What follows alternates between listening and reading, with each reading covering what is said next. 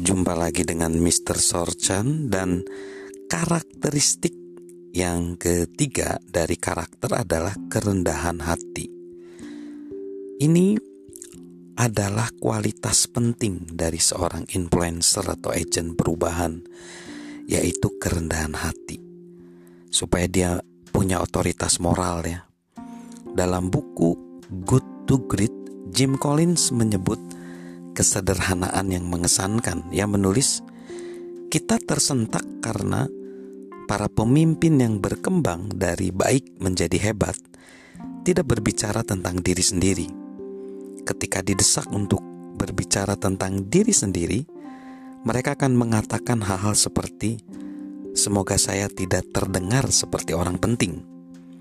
Itu tentu bukan kesederhanaan palsu, orang-orang yang bekerja dengan para pemimpin yang berkembang dari baik menjadi hebat, atau menulis tentang mereka selalu mengatakan kata-kata seperti tenang, rendah hati, sederhana, pendiam, pemalu, elegan, sopan, tidak menonjolkan diri, lembut, tidak menyombongkan pencapaiannya, dan sebagainya. Nah, jadi kita harus memandang kerendahan hati sebagai pilihan setiap hari. Caranya gimana? Ya, kita bersyukur kepada Tuhan atas berkat yang kita terima dan untuk menghargai sesama kita atas kesuksesan yang mungkin kita telah capai. Bagaimana kita menjelaskannya tentang kerendahan hati? Rick Warren berkata, kerendahan hati tidak meniadakan kekuatan Anda. Kerendahan hati adalah jujur tentang kelemahan Anda. Terlepas dari definisi apa pun tentang kerendahan hati, ketahuilah bahwa definisi itu mencakup tiga hal.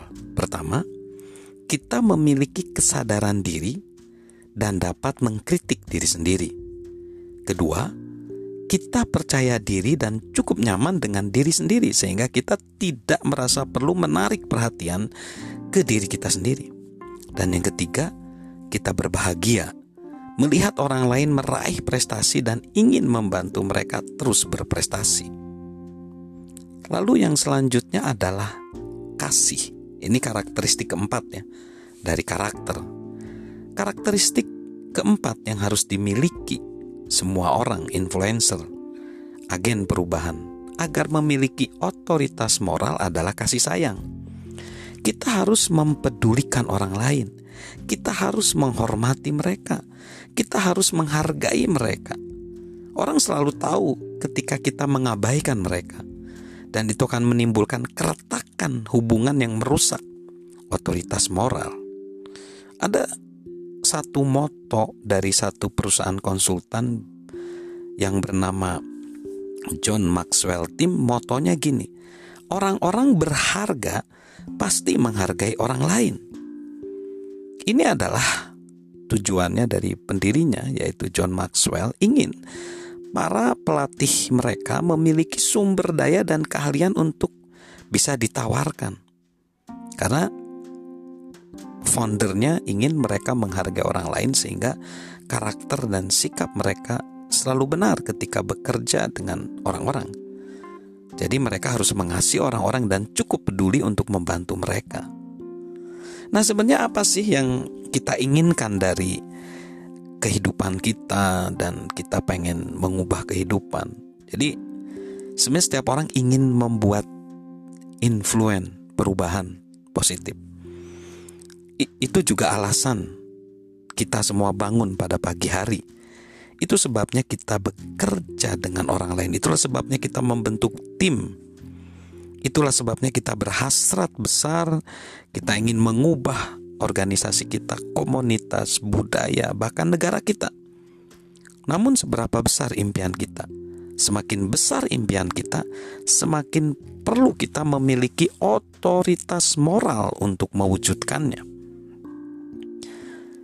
Ketika orang masih muda, mungkin kita punya juga dorongan itu, tetapi seiring dengan umur, maka ada beberapa area sebenarnya yang penting ya untuk kita bisa menyatukan kompetensi, keberanian, konsistensi dan karakter satu selalu mengutamakan orang lain. Dua, hidup untuk membuat perubahan positif bukan untuk menghasilkan uang.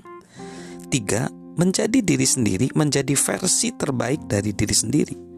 Empat, mengungkapkan syukur, menolak sikap sok penting. Lima, bersedia disalahpahami dan merasa kesepian untuk alasan yang tepat. So, kita harus bekerja keras untuk mencapai itu. Jadi pada akhirnya, kita tidak harus meminta-minta untuk diberi otoritas moral. Kita bisa mengupay mengupayakannya, tetapi hanya orang lain yang dapat memberikannya kepada kita, dan mereka harus melakukannya tanpa beban. Namun, kita tidak seharusnya berhenti melakukan hal-hal benar hanya untuk mendapatannya. Karena kita memperoleh otoritas moral itu membuat kita layak dihormati, memunculkan inspirasi serta kepercayaan diri, dan memampukan kita memimpin dengan standar kinerja tertinggi. Transformasi ini akan meningkatkan pengaruh kita dan memberi kita dukungan, tidak hanya dari anggota-anggota tim sesama kita, tetapi juga dari orang lain yang tidak berada di bawah pengaruh formal kita. Dengan pengaruh tersebut, kita dapat melakukan apa pun untuk membantu orang lain meraih kesuksesan. So, mari kita punya kasih, kasih sayang ya, dan kita juga punya autentisitas. Jadi, punyalah keempatnya itu ya. Jadi, masing-masing kita harus uh, punya uh, karakter, konsistensi, keberanian ya. Itu harus punya ya, keempat-empatnya. Oke. Okay? Uh, salam perubahan, salam menjadi influencer, salam jadi agen perubahan di mana pun dari saya, Mr. Sorchan.